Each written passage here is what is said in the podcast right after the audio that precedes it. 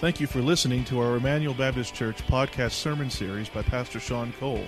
Emmanuel exists to display God's glory, declare God's gospel, and to disciple for God's Great Commission.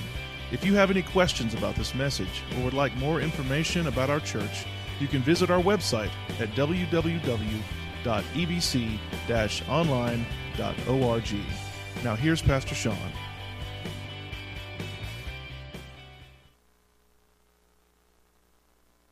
Back on now. We can open your. Didn't want to hear me blow my nose, did you? Uh, okay, I'm in Hebrews. I got to get in John. I got to make sure I'm in the right book this morning.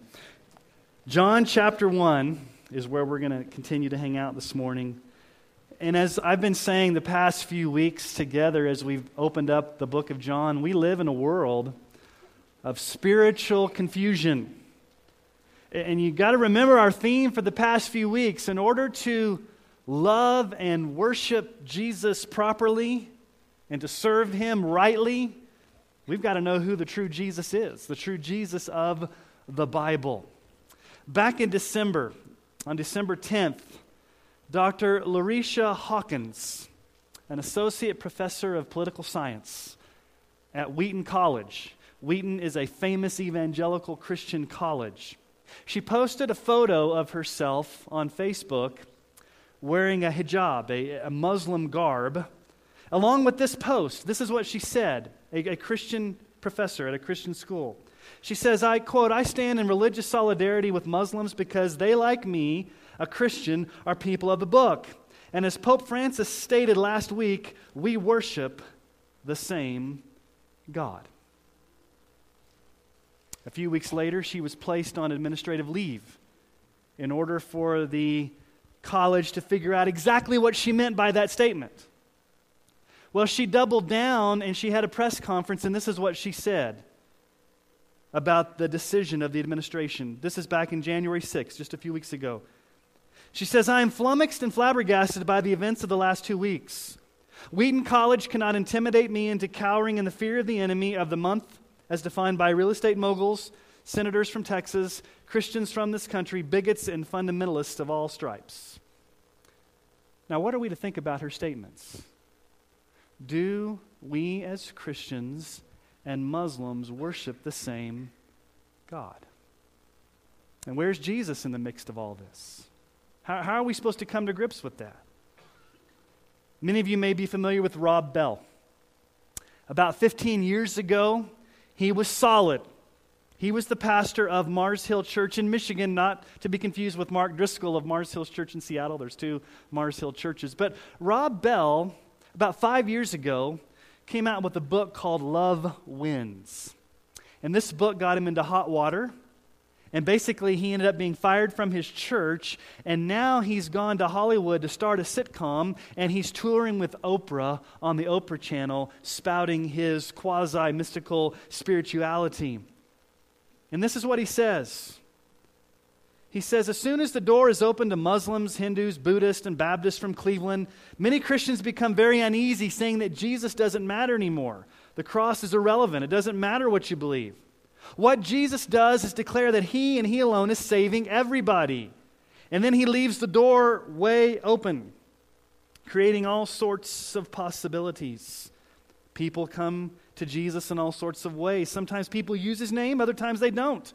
Some people have so much baggage with regard to the name Jesus that when they encounter the mystery present in all creation grace, peace, love, acceptance, healing, forgiveness the last thing they're inclined to name it is Jesus. Love wins. All paths lead to Jesus. Jesus is saving everybody, regardless of whether you even have faith in him or not. What are we to think about Christian college professors saying that Muslims and Christians worship the same God and megachurch pastors who've gone off the rails to deny the, the reality that Christ is the only way of salvation? How are we to deal with these statements? And more importantly, how does John answer these questions? What are the essentials? Of salvation. This message is going to be very basic this morning, but I think it's very fundamental in an age of spiritual confusion. What are the essentials of salvation? What does it mean to be saved? What does it mean to have a relationship with God? And John introduces these from the very beginning. So let's read together John 1 1 through 9. In the beginning was the Word, and the Word was with God, and the Word was God. He was in the beginning with God. All things were made through him, and without him was not anything made that was made. In him was life and the life was the light of men. The light shines in the darkness, and the darkness has not overcome it. There was a man sent from God whose name was John. He came as a witness to bear witness about the light, that all might believe through him. He was not the light, but he came to bear witness about the light. The true light, which gives light to everyone, was coming into the world. Now, verse 9 has been mistranslated by a lot of people to make it teach something that it does not. Verse 9 says that the true light that was coming into the world was giving light to everyone. And some people have taken this to mean that every single person, now that Jesus has come, has somehow got this inner light, this inner ability to just know truth, and that all people are basically inherently enlightened to the truth. But that can't be what it means based upon what we saw last week when people are spiritually blind to the light and need a witness to the light. What this is saying is that when Jesus came in the flesh, he now shines forth brightly who God is and the need for salvation. And so, what we see here in verses 10 through 13, where we're going to camp out this morning, some deep theological, basic, essential, foundational truths about salvation. So let's read verses 10 through 13.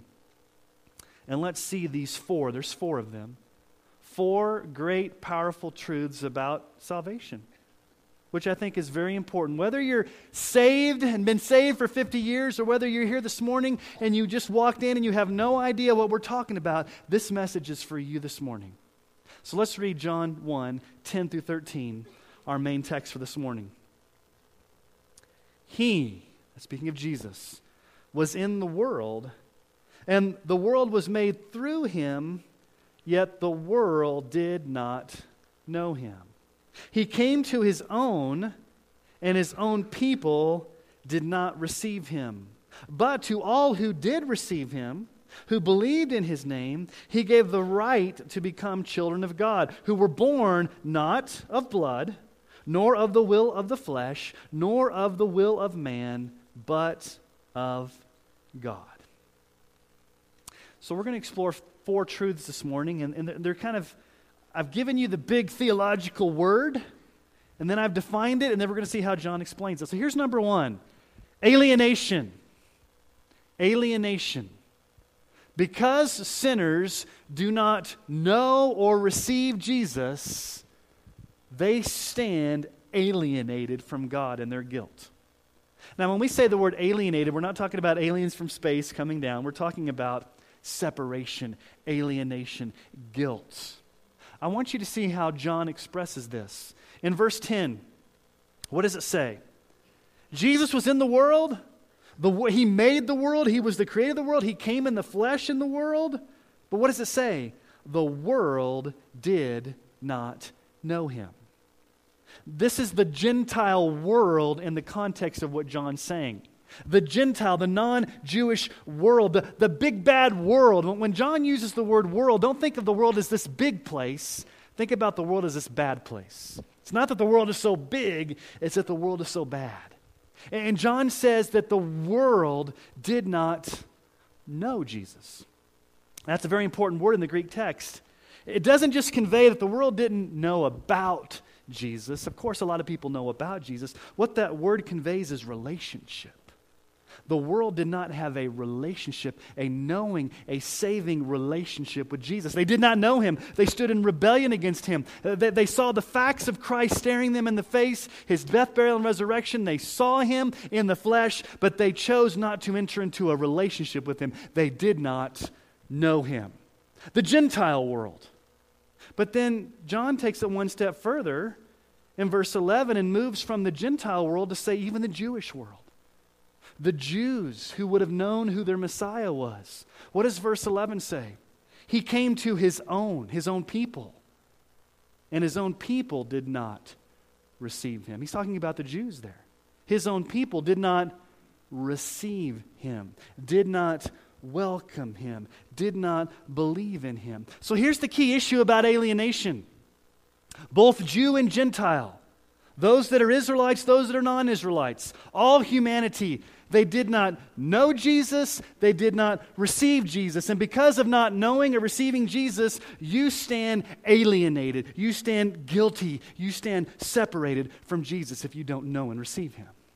Paul says the same exact thing in the book of Romans. He talks about how Jews and Gentiles, the whole world, is alienated from God. Romans 3 9 through 12.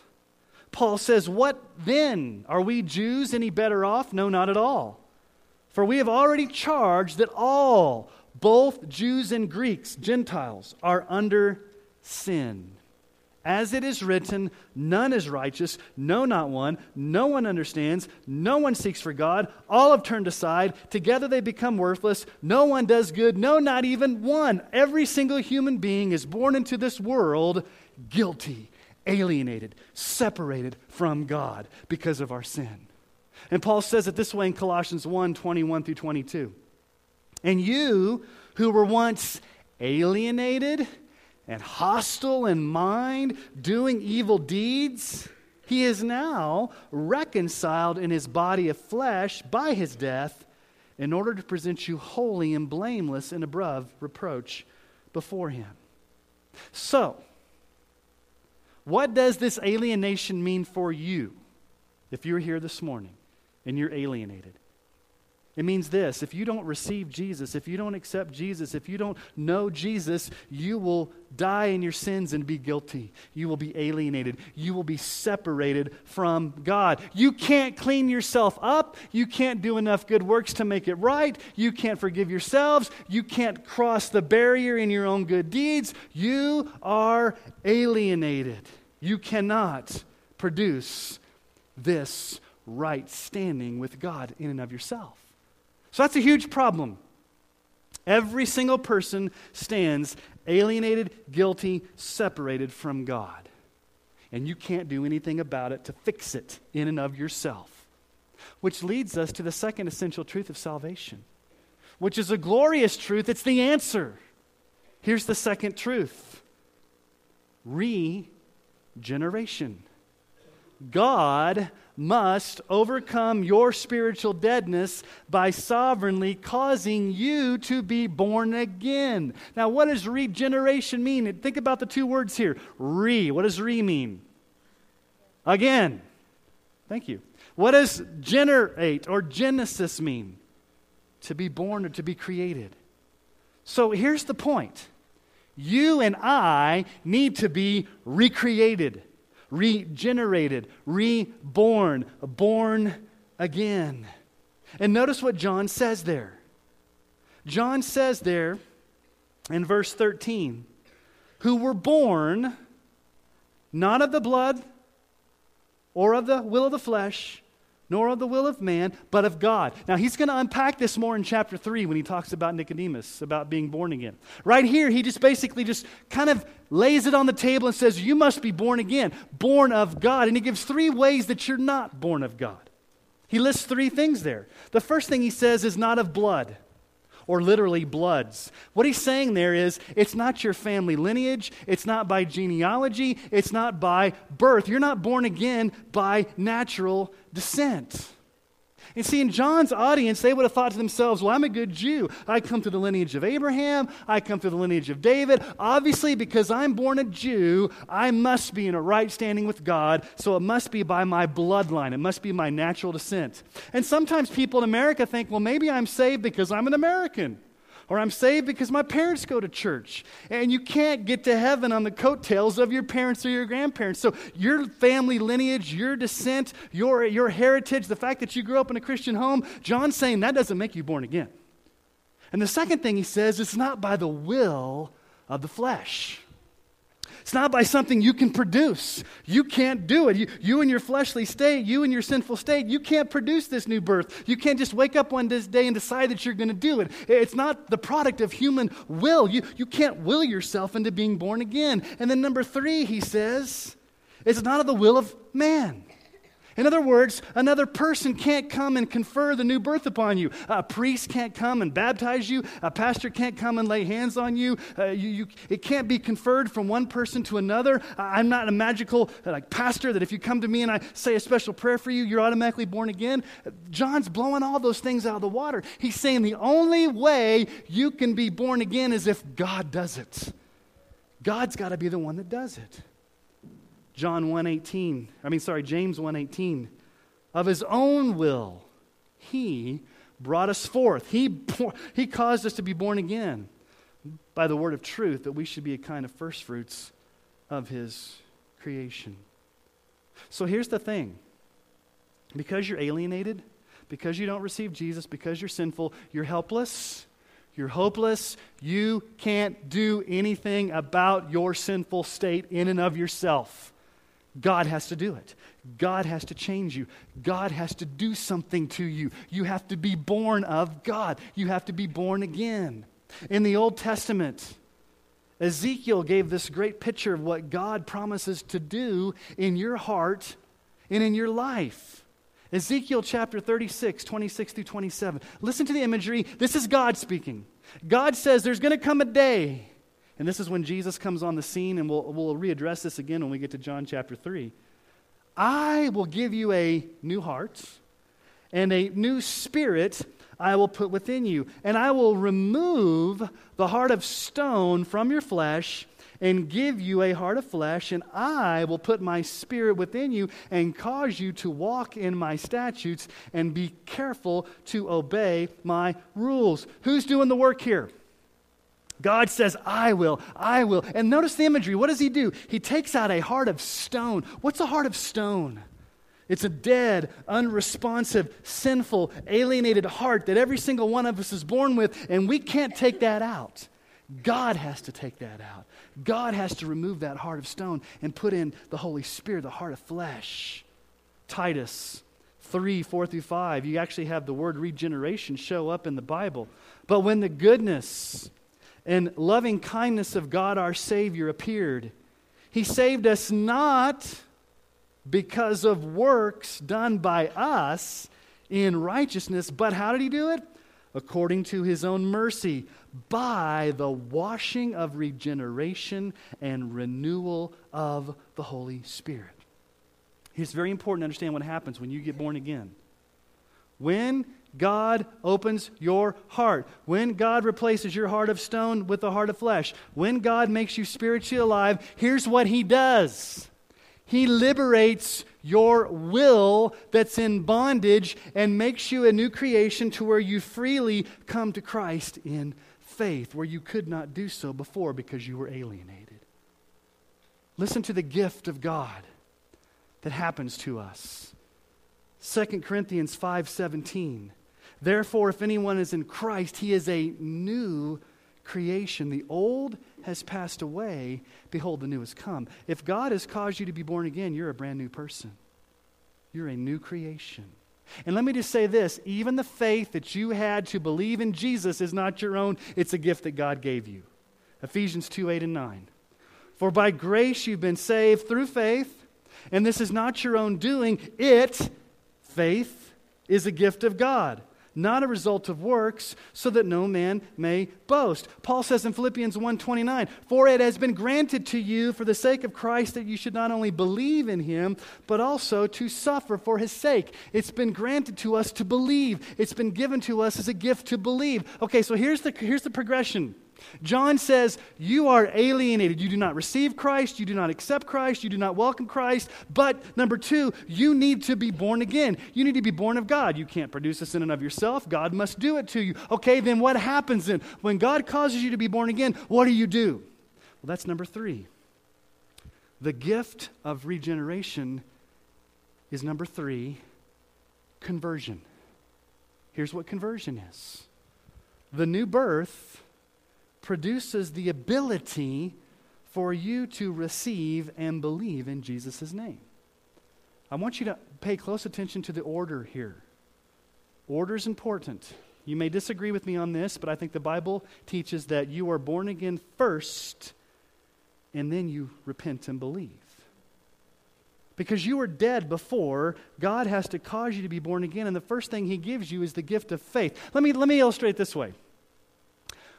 How many of you were in your mother's womb and you knew it was time for you to be born, and so you yelled out to your mom, Mommy, it's time.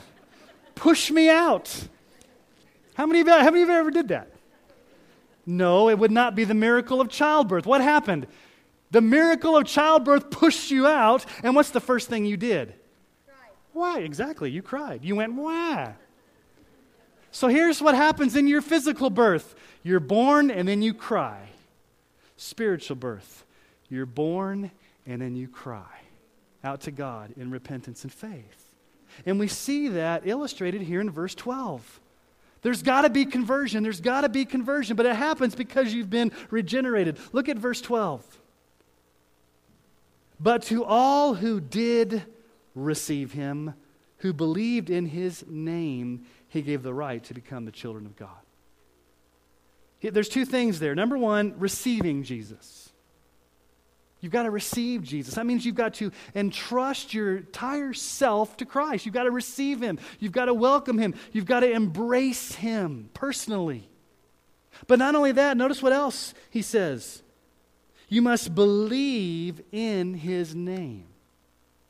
Almost every time, I said this last week, almost every time that John uses believe, it's in some type of present active verb, whether a participle or, or, or an actual, or actual verb basically, it means ongoing, continuous, active trusting. It's this faith that trusts. Now, I've used this example before, but I think it illustrates it. When we were younger, married, and Aiden was about four years old, we lived in a house that had a pretty big kitchen area, and there was a kitchen counter. And Aiden and I played this game where he would jump off the kitchen counter into my arms. And he would have this big grin on his face, Daddy, you're going to catch me? And he'd just launch out. And I'd be like, okay, Aiden, we're gonna, I'm going to back up. So I'd back up and he'd jump out and grab me and get all excited. And then I'd back up, jump out and grab me. And, Daddy, you're kind of far. But you know what? He jumped out and I grabbed him. Now, here's what could have happened. I could have kept, I could have backed up and Aiden could have stood there and he could have thought, hmm, my dad's strong, my dad's big, I can ask him, Daddy, are you going to catch me? Yes, I'm going to catch you, Aiden. Hmm. He could have sat there all day and never what? Jumped. But is that faith? You see, there's a lot of people that sit on the edge and say, hmm, I believe God's big enough to save me. Even He's told me in His Word that He can save me. But I'm just going to sit here on the edge and not actually jump. But that's not faith. Faith means that you plunge your entire self into Jesus. That you totally entrust yourself to Him. That you believe in Him. Not just that you believe about Him, not that you even believe He can save you, but you actually trust Him to do so. And that's what John says here. You've got to receive Him, you've got to believe in His name. Romans 10:13 says this, everyone who calls on the name of the Lord will be saved. Now, what does it mean to call upon the name or believe in the name? The reason it says believe in the name of Jesus is because if you go throughout the entire Bible, the name meant God's character. It's who God is, His name. Everything about God is wrapped up in His name. Believing in the name of Jesus. And when that happens, there's a transformation. It's called conversion. Conversion means you turn from sin and you turn in faith towards Jesus. So let's think about the, the three things we've looked at so far alienation, we're separated from God, regeneration, you've got to be born again. And when God does that, what happens? Conversion. You turn toward faith in Christ. But John mentions a fourth thing. He mentions a privilege. He mentions the result. And here's number four adoption. Trusting in Christ results in your having the privilege of being God's child. What does he say there in verse 12? But to all who did receive him, who believed in his name, what did he give? The right to become children of God. The right, the privilege. to become children of God. Now, it's important for us to understand this because there's a lot of misconceptions in our world today. I oftentimes even hear well meaning Christians say, well, everyone's God's children. We're all God's children. No, we're all God's creation, but we're not all God's children. If that were true, that we were all God's children, then why is this verse here? It seems to me that says that you become a child of God only after you believe in Jesus. The Bible says actually you're a child of wrath before you become a child of God. And don't take my word for it, take Paul's word for it. Ephesians 2 1 through 3. And you were dead in the trespasses and sins. There's that alienation. You were dead in the trespasses and sins in which you once walked, following the course of this world. So you're following the world, following the prince of the power of the air. That's, that's, that's, that's Satan, the spirit that's now at work in the sons of disobedience, among who we all once lived in the passions of our flesh. So we're following the flesh, our natural lusts, carrying out the desires of the body and mind. And we were by nature children of wrath like the rest of mankind. Notice how comprehensive Paul says. It's like the rest of mankind. All of mankind, we are children of wrath, meaning we are alienated, we are guilty, we are separated until God does the work of making us alive. And if you go on to read the rest of the passage, you find that that's what happens. Look at the rest of the passage Ephesians 2 4 through 5. You were dead, you were lost, you were a child of God, uh, wrath, you were separated, but Ephesians 2 4 through 5. But God, being rich in mercy, because of the great love with which He loved us, even when we were dead in our trespasses, what did He do? Made us alive together with Christ. By grace, you've been saved. So when God makes you alive, when God causes you to be born again, you go from being a child of wrath to a child of God. And that is a great place to be because if you're a child of wrath, you're alienated, you're under sin, you're condemned, but you go to being a child of God where you get all the blessings. Listen to how Paul says it in Romans 8 14 through 16. For all who are led by the Spirit of God are sons of God. For you did not receive the spirit of slavery to fall back into fear, but you received the spirit of adoption as sons, by whom we cry, Abba, Father. The Spirit Himself bears witness with our spirit that we are children of God. You see, when you become a child of God, Paul says here, you're no longer in slavery, you're no longer in bondage. You're now a child of the King, as we sang earlier during the offertory. 1 John 3 1. See what kind of love the Father has given to us that we should be called the children of God. And so we are. And the reason why the world does not know us is that it did not know Him. Now, let me make this very personal this morning. Because I don't know where everybody is at this morning. I, I can't read your minds and look into your hearts. So, but I, I have a sneaking suspicion that there may be some of you in this room that you've walked into this place and you are alienated from God. You're alienated. You're separated from God. You're, you're in your sin. You're under guilt. You're a child of wrath. You're separated from God. So, what do you need to do? You need to be born again. But you can't do that. But let me tell you something. We had a conversation earlier in the new members class that kind of illustrated this. How do you know that you're born again? you're believing in Jesus.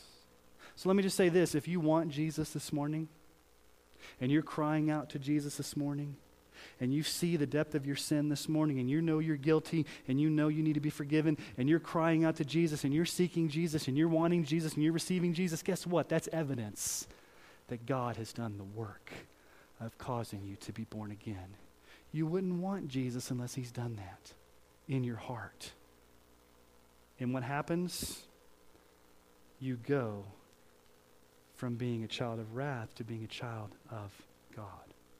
Now, let me help you Christians here this morning. Some of you think, you know what? Sean's using a lot of big theological words, and I don't know exactly how to put this all together. How do you witness to your friends and your family members? Let me give you a very simple way to do it. Take them to this passage of Scripture. It's only four verses, actually, three and open it up and, and remember these four things. And you don't have to use the big words. You don't have to say, number one, alienation. Number two, regeneration. Number three, conversion. And number four, adoption. And you don't have to use the pastoral language. Here's what you can do open your Bible to your friend and family member that doesn't know Jesus and say, listen, and think in your mind, okay, what are the four things? Oh, number one, alienation. Number one, you know what? You're separated from God, you're a sinner. You're under God's guilt. You're separated. You're in your sin. You're guilty. And if you die in your sin, you're going to spend eternity in hell. You are guilty. But here's the thing that has to happen to you. Oh, yeah, regeneration. Number two, yeah, you've got to be born again. You've got to have this heart change. God's got to do a work in your heart. God's got to free you. What do you need to do? Number three, oh, yeah, conversion. Number three, oh, yeah, you need to receive Him. Would you receive Him now? Would you believe in Jesus now? Would you repent now? And guess what? Oh, yeah, number four, adoption. Guess what? Here's what happens when you do that, you get to be a child of God and you get to spend eternity in heaven. Real simple. You're a sinner, you need to be born again, trust in Jesus, you get Him in heaven. That's the gospel presentation right there. And you don't have to use the big fancy words, and you can just take them right through John and say, okay, read this. What does it say? Oh, he who made the world, the world, the world was made through him, yet the world did not know him. Do you know him? Are you separated from him? He came to his own, but his own did not receive him. Are you receiving Jesus? Are you, are you separated from Jesus, aren't you? You're alienated. But to all who did receive him, oh, you need to receive him. Who believed in his name, are you believing in his name? He gave the right to become children of God. Are, you a child of God? Who were born not of the blood of the will, nor the will of the flesh, nor the will of man, but of God. Have you been born again of God? I mean, just take them through that passage of Scripture and walk through the gospel with them. So if you're born again this morning, two things. One, praise God that He's done this work in your heart. And number two, share it. Share the joy of what God's done very simply. But if you're not this morning and you know it in your heart, just remember those four things. You are alienated from God, you're separated from God.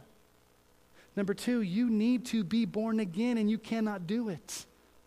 God has to open your heart. Number three, you got to turn, you got to trust, you got to receive Jesus. And when you do that, number four, you become a child of God. You get the gift of heaven. You get the gift of eternal life. You get the gift of being God's child. So, would you do what John says here this morning? Would you receive Jesus? And would you believe in his name? Don't just stand on the edge of the counter and think about it and contemplate it and wonder about it. But would today you take the leap, you take the plunge? Would you give your life totally to Jesus? And you know what you'll find? Somebody a whole lot stronger than Sean Cole grabbing his son. You're going to find the God of the universe with his arms wide open, who's big enough to handle all your sin and all your guilt, and he will receive you and never let you go. So let me ask you to bow your heads this morning.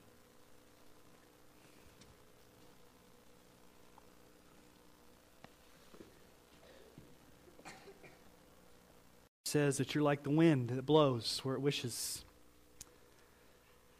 And flesh gives birth to flesh, but spirit gives birth to spirit. And so, if there's going to be anybody born again this morning, I can't produce it. They can't produce it. Only you can produce it. But oh, how I trust in a sovereign Holy Spirit to do the work. And all I know, Lord, is that there are lost people here this morning, and there's a powerful Savior ready to save them. So, Lord, would you cause many in this place to be born again? Would there be many in this place that have never received you, Jesus, never have believed in your name, never have jumped their life into your arms? Would they do it in these moments right now?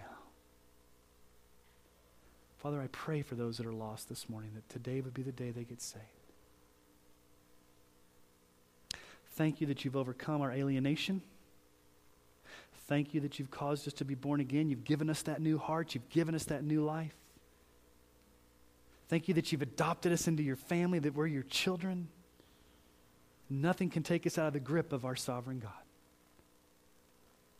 And Lord, give us the power this week to share it.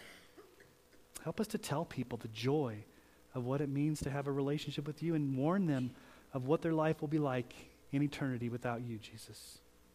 Would you give us the power to share? and the power to enjoy you in the gospel. We ask this in your name, Jesus. Amen.